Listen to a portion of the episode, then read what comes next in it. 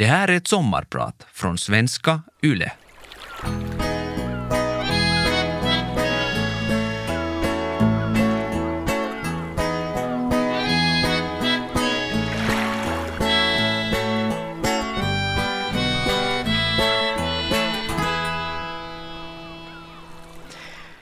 Att diagnostiseras med en minnessjukdom är inte en dödsdom.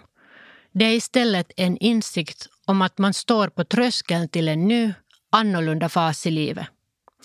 Så sa den finska geriatrikern Harriet Finnesoveri till mig för 13 år sedan. Hon pratade om människor med minnessjukdom men också jag hade erfarenhet av en annorlunda fas i livet eftersom min pappa hade fått Alzheimer-diagnosen ett år tidigare.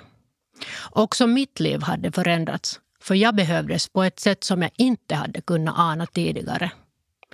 Och det som jag inte visste då var att även mamma skulle insjukna i Alzheimer. Allting skulle förändras en gång till på ett helt nytt sätt. Det är nu sommaren 2023 och jag har 14 års erfarenhet av att hjälpa mina föräldrar. Jag undrar om det kommer en stund då jag kan säga att jag har lyckats som anhörig. Jag vet inte. Men jag vet en sak. I den ideala situationen skulle omvårdnaden av en annan människa på riktigt vara belönande och inte bara handla om plikt eller skuldkänslor. Då kan det bli ganska bra.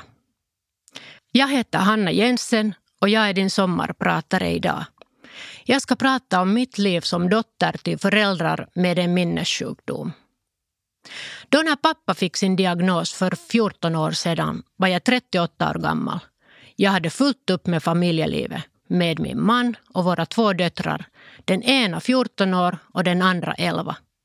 Jag hade mitt arbete som frilansjournalist och ensamföretagare. Mina föräldrar hade separerat år 1990 så det var jag och min bror Janne som tog hand om pappa. Vi visste ingenting om minnessjukdomar.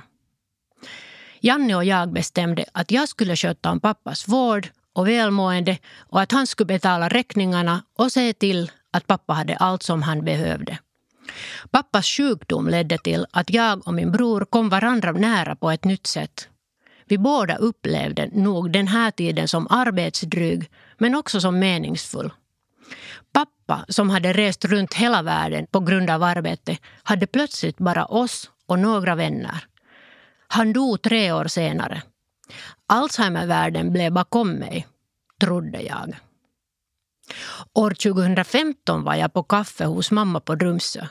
Hon hade ett vackert hem, orientaliska mattor, antika lampor och kristallkärl. Plötsligt steg hon upp, gick till arbetsrummet och återvände med en pappershög. Hon la papperna i min famn och sa Läs de här. Jag började läsa. Pappren handlade om hennes läkarbesök och på ett av dem såg jag koden F00. Jag visste genast vad koden betydde. Alzheimer-diagnos. Utan förvarning var jag igen närstående vårdare till en förälder med Alzheimer. Det fanns inte tid att fråga varför igen eller varför just vi. Ingen hade ju någonsin lovat att det inte skulle kunna hända på nytt. Både mammas och pappas diagnoser hade kommit som överraskningar för mig och min bror. Det vi tröstade oss med var tanken om att det antagligen fanns en hög tolerans för sällsamt beteende i vår familj. Det var alltså okej okay att en människa går omkring med kalendern limmad i handen och det var okej okay att ha konstiga vanor i livet. Jag, min man och våra då 20 och 17-åriga döttrar gick lugna in i den andra rundan tillsammans med mamma. Vi visste ju redan att även om vardagen skulle förändras i takt med sjukdomens framfart så skedde det vanligtvis inte med buller och bång. Men mamma var inte pappa. Till skillnad från pappa så gjorde sjukdomen mamma ettrig och lätt irriterad. Sin irritation riktade hon mot mig. Hon blev arg på mig. Mamma hade ingen känsla för sin egen sjukdom. Till våra släktingar påstod hon att jag hade förstört hennes liv. Hon sa att jag skulle gå arvlös. Ni känner inte Hanna, sa hon när de skräckslagna försökte försvara mig. Jag tröstade dem. Det hör till, förklarade jag. Men jag förstod inte riktigt ännu då att hon måste ha känt sig ledsen över att inte kunna göra samma saker som förut. Hon tappade bort sig, glömde våra träffar och hade inte lust att fortsätta med sina gamla hobbyn. I november år 2017 reste min bror Janne och hans sambo Tina till Sydafrika på semester. Mot slutet av resan fick jag ett samtal från Tina. Hon hann inte säga mer än några ord. Åk hem till din mamma. Jag har dåliga nyheter. Hon pratade ovanligt långsamt med en tunn röst. Min bror hade hamnat på sjukhus. Jag åkte till mamma med buss. På vägen tittade jag ut genom fönstret. Vad hade egentligen hänt? Hade Janne cancer? Hjärtattack? Hjärnblödning? Det började regna på vägen till mamma. När jag kom fram väntade hon, hennes vän och min brors dotter. Jag satte min telefon på mammas soffbord, ringde till Sydafrika till min brors sambo och satte på telefonens högtalare. Tina svarade och gick direkt till saken. Hon talade direkt till min brors dotter. Oj älskling, pappa har dött. Min bror hade avlidit i ett sjukdomsanfall på hotellet. När jag skrev min bok om mig och mamma kunde jag skriva om den här tiden men inte läsa den efteråt. Mitt hjärta bultade så. Dagarna, veckorna och månaderna efter hans död försökte vi trösta varandra. Jag visste inte hur mamma sörjde sin son. Hon grät inte, men hon placerade foton av honom på ett litet bord i sitt hem. Först några år efteråt fick jag veta att dagen efter att min bror hade dött så hade mamma klätt sig i svart och träffat en väninna. Det här rörde mig djupt. Mamma hade vetat och hon hade kommit ihåg. Jag insåg då att vi vet så lite. Vi bara anar och tror. Jag visste att jag och mamma fortfarande hade en möjlighet till ett gott liv. Men det var på mitt ansvar nu. För nu fanns bara mamma och jag kvar. Det kan hända att jag radikaliserades en aning. Jag menar att jag ville hitta egna åsikter och mitt sätt att tänka. Det första jag släppte var tanken om att Alzheimer var hela familjens eller släktens sjukdom, så som det ofta sägs. Nej, jag hade inte Alzheimer. Men förstås skulle jag ta hand om mamma. Efter det här konstaterar jag att när du har sett en person med Alzheimer så har du sett precis det. En enskild person med Alzheimer. Det är viktigt att glömma stereotypierna.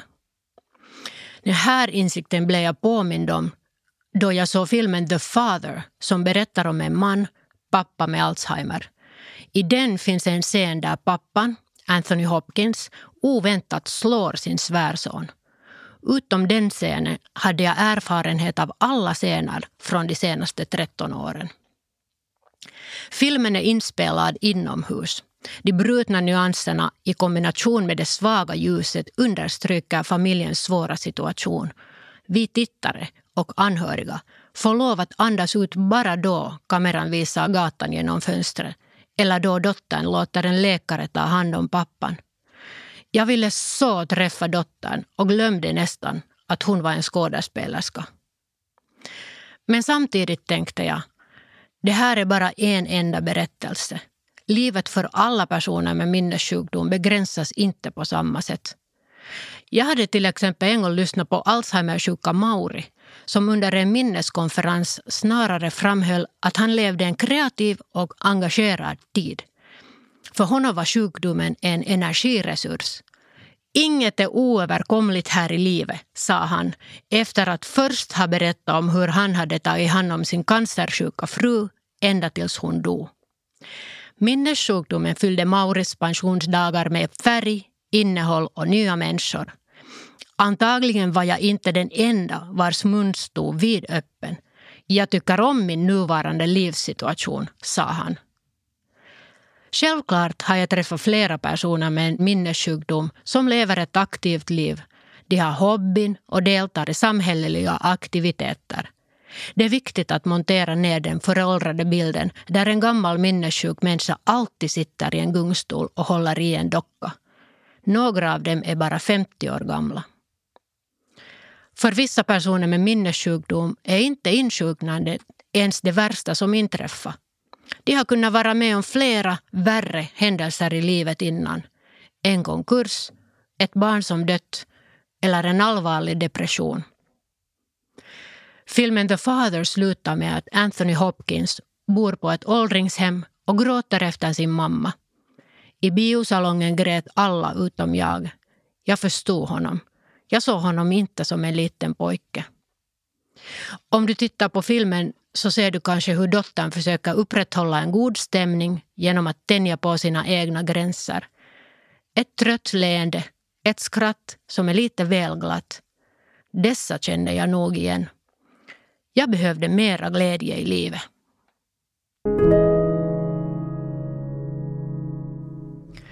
Som barn var jag en kombination av en allvarlig och livlig flicka. På stugan i Svartå läste jag Readers Digest och blev orolig över hela världen. Jag råkade läsa ur ett kinesiskt horoskop att hunden är sörjande. Det var jag. Vi var en vanlig familj som bodde i Lojo. Mamma jobbade som obehörig lågstadielärare och pappa som försäljningsdirektör på en pappersfabrik. Mamma ville sätta mig och min bror i en svenskspråkig skola men pappa vägrade. Jag kommer aldrig att få veta varför. Svenska lärde jag mig senare med min finlandssvenska man efter att ha först sällskapat ett par år på finska. Vi helt enkelt bytte språk över en natt. Vet inte om jag rekommenderar det. Även om pappa reste världen runt och sålde finländskt papper så förstod jag att mamma på sitt eget sätt var också någonting av en kosmopolit. Hon studerade språk, ville lära känna människor, sprang på olika kurser. Hon var öppen mot världen och intresserad av allt, också ekonomi, som hon var speciellt bra på. Men hon hade inte möjlighet att göra samma saker som pappa.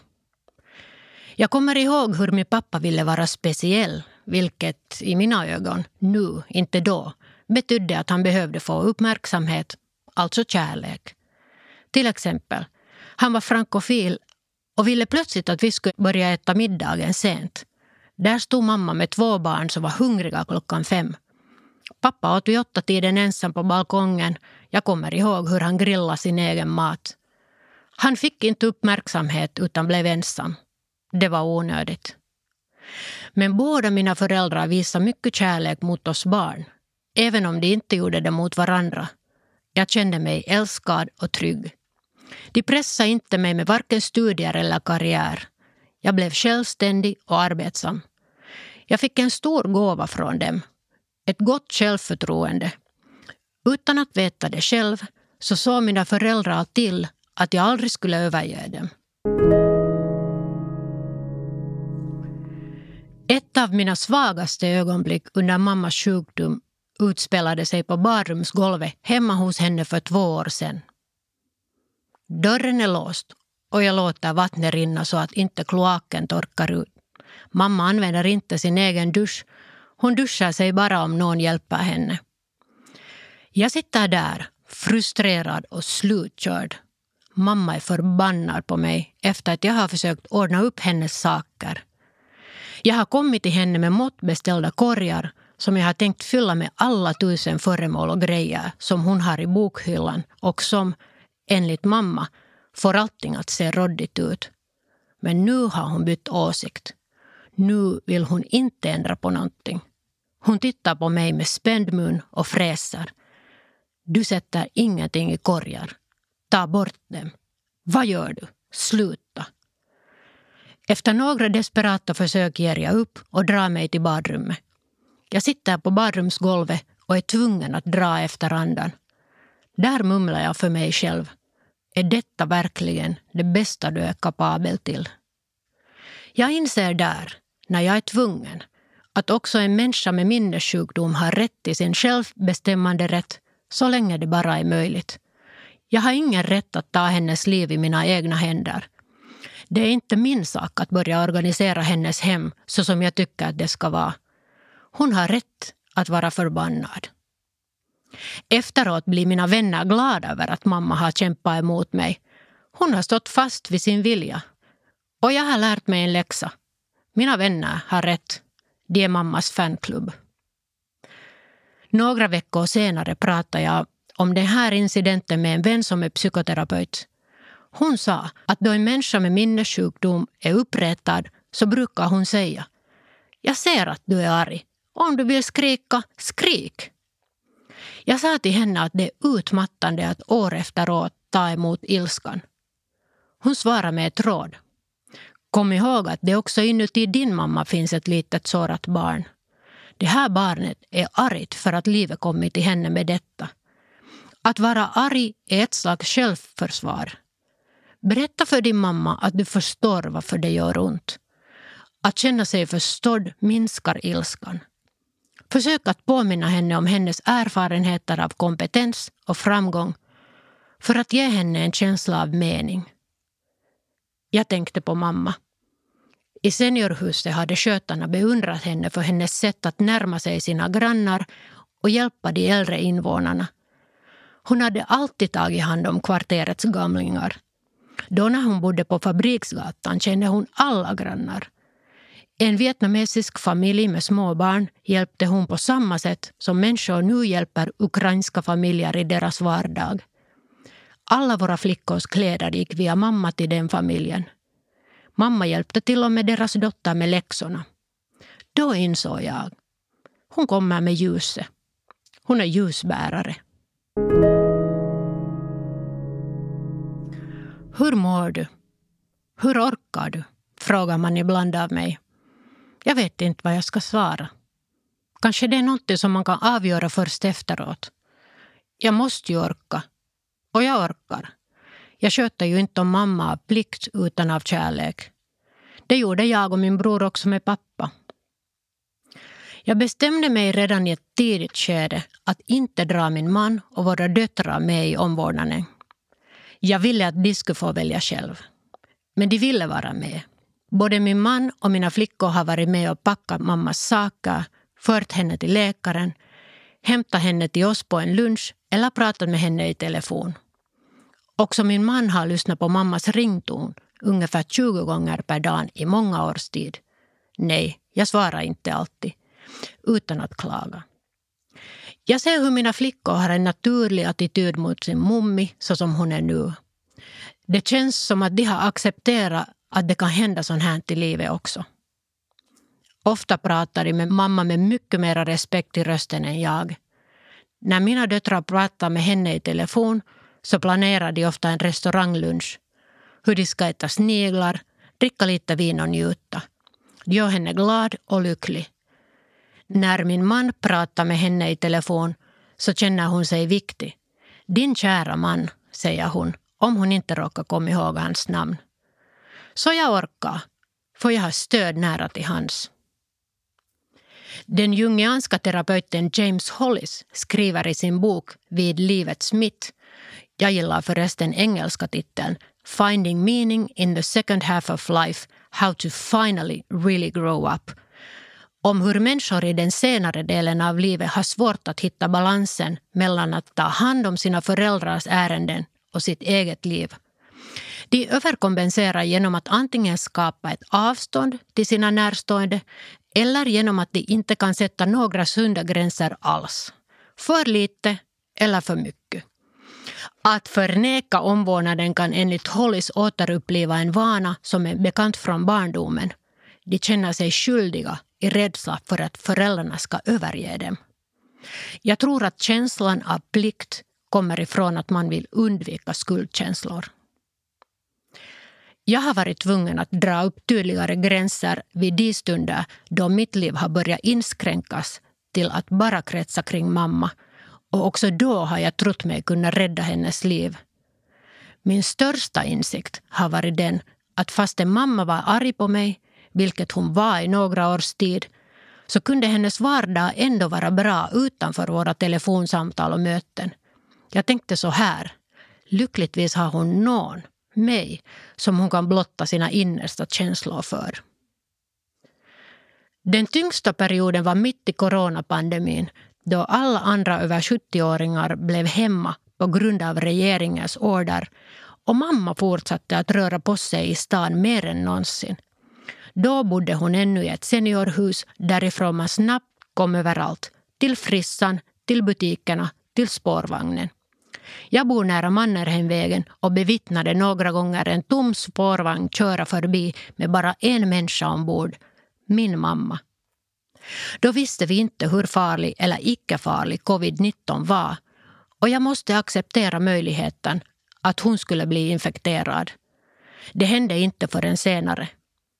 Efteråt kommenterade en geriatriker coronaperioden till mig. Härligt att din mamma kunde fortsätta leva sitt liv och njuta av vardagen. Hennes ord tröstade mig mycket. Jag heter Hanna Jensen och jag är din sommarpratare idag. Jag ska prata om mitt liv som dotter till föräldrar med en minnessjukdom. Att vara närstående till en person med minnessjukdom är inte en uppgift som man klarar av till perfektion. Men jag har lärt mig mycket. När en människa måste överge sin identitet så kan hon känna att alla hennes möjligheter att finnas till försvinner. Det gäller också en människa med minnessjukdom. Jag tror att jag har sett både mamma och pappa med denna rädsla. Jag har sett det i deras ögon. Därför måste vi anhöriga försöka göra allt vi kan för att förstärka deras starka sidor och minimera alla saker som begränsar deras möjligheter. Vi måste se människans personlighet genom sjukdomen.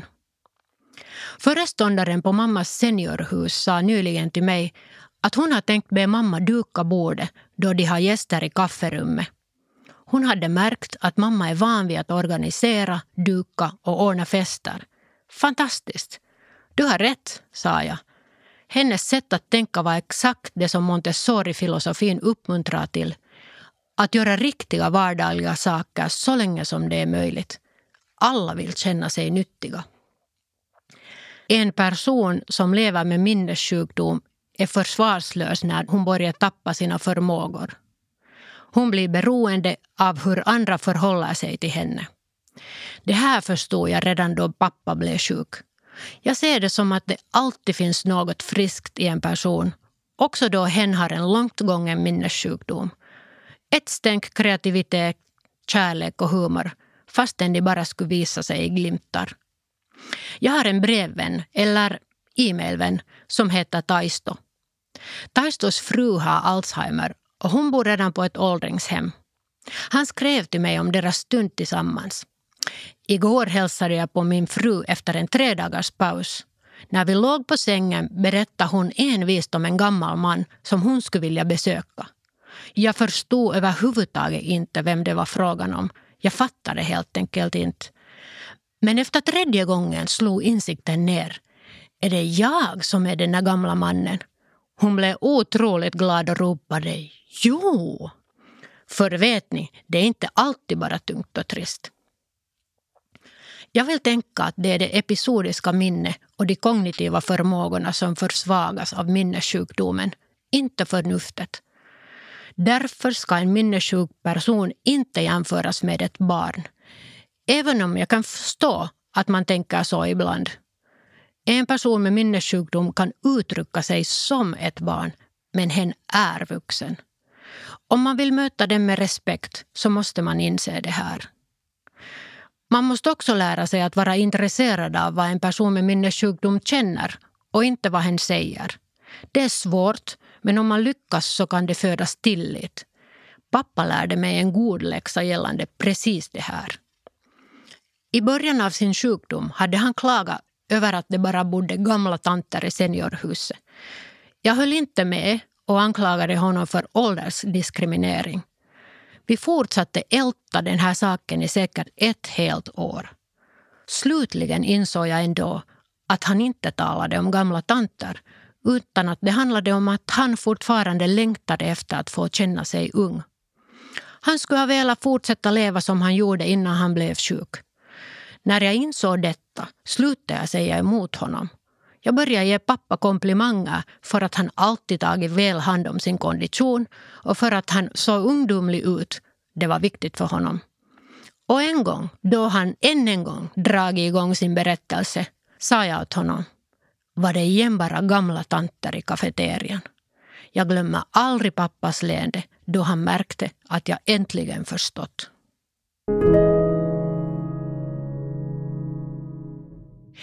När jag kommer till mammas dörr så påminner jag mig själv om att för en person med minnessjukdom är varje möte det första.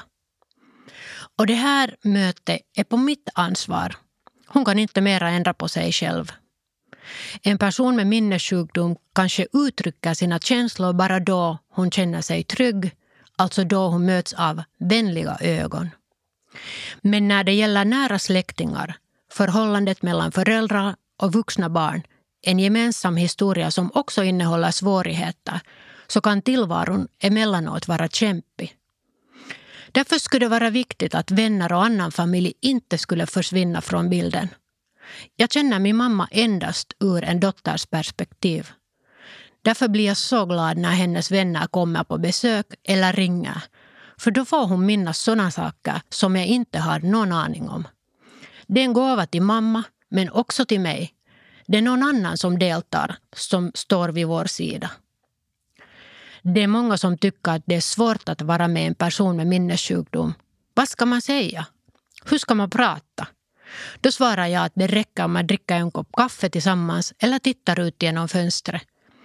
Man får vara kreativ och låta personen med minnessjukdom styra situationen. Jag berättade tidigare om filmen The Father. Den visade även hur man inte ska tala med en person som har minnessjukdom. Den sjuke fadern, Anthony Hopkins, ber skötaren att inte gagga med honom. Touché.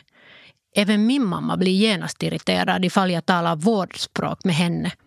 Därför säger jag inte vi om jag menar bara henne eller mig själv. Jag skulle aldrig säga hur mår vi idag. Jag frågar inte ens hur hon mår för att inte alltid leda diskussionen till hälsan. Utan frågar helt enkelt hur går det? I filmen ställer dottern, Olivia Colman, sin pappa inför ett förhör utan att själv märka av det. Det är också ett vanligt misstag bland anhöriga. Att bli förhörd stjäl energi från den minnessjuka personen. Bäst är det att minnas tillsammans. Kära mamma, eller nej, äiti rakas. Du lyssnar inte på det här sommarpratet. Men du ska veta att jag har tänkt på dig hela tiden när jag har pratat. Jag har sett dig framför mina ögon. Du har på sistone mer och mer börjat påminna om din egen mamma, min kära mormor Elsa. De runda, mjuka kropparna, de bruna ögonen som glittrar vänligt, den gungande gången. Du bär fortfarande pärlor om halsen varenda dag. Du är estetiker. Även under den tid du för ett år sedan insjuknade i corona. Men du har också krympt, växt dig mindre. När hände det? Vi ses ju hela tiden. Jag är idag väldigt medveten om den tid vi får tillbringa tillsammans. När du ringer, och du ringer ju fortfarande mycket, så tänker jag att härligt att du kan ringa. En dag kommer tystnaden att vara skrikande när du inte mera ringer. Jag har friheten att välja hur jag förhåller mig till det som händer i mitt och också ditt liv. Det sägs ofta att det är tungt att bit för bit förlora en person. Men jag upplever inte det mera på det sättet. Du är här och jag längtar inte efter dina friska dagar. Du får vara just som du är, just nu. Det behövs ingenting annat. Om du någon dag inte känner igen mig när jag kommer på besök så gör det ingenting. Inte ett enda besök är onödigt. Fast du inte skulle känna mig så känner jag dig. Jag som har sommarpratat idag heter Hanna Jensen. Att leva med en anhörig som har en minnessjukdom kan vara tungt, ja, men också belönande. Man måste bara lära sig att förhålla sig på ett nytt sätt min pappa är redan borta. Men mamma, hon finns fortfarande kvar. Du har lyssnat på Vegas sommarpratare med Hanna Jensen. Redaktör Jeanette Björkqvist. Vegas sommarpratare görs av Parad Media för Svenska Yle.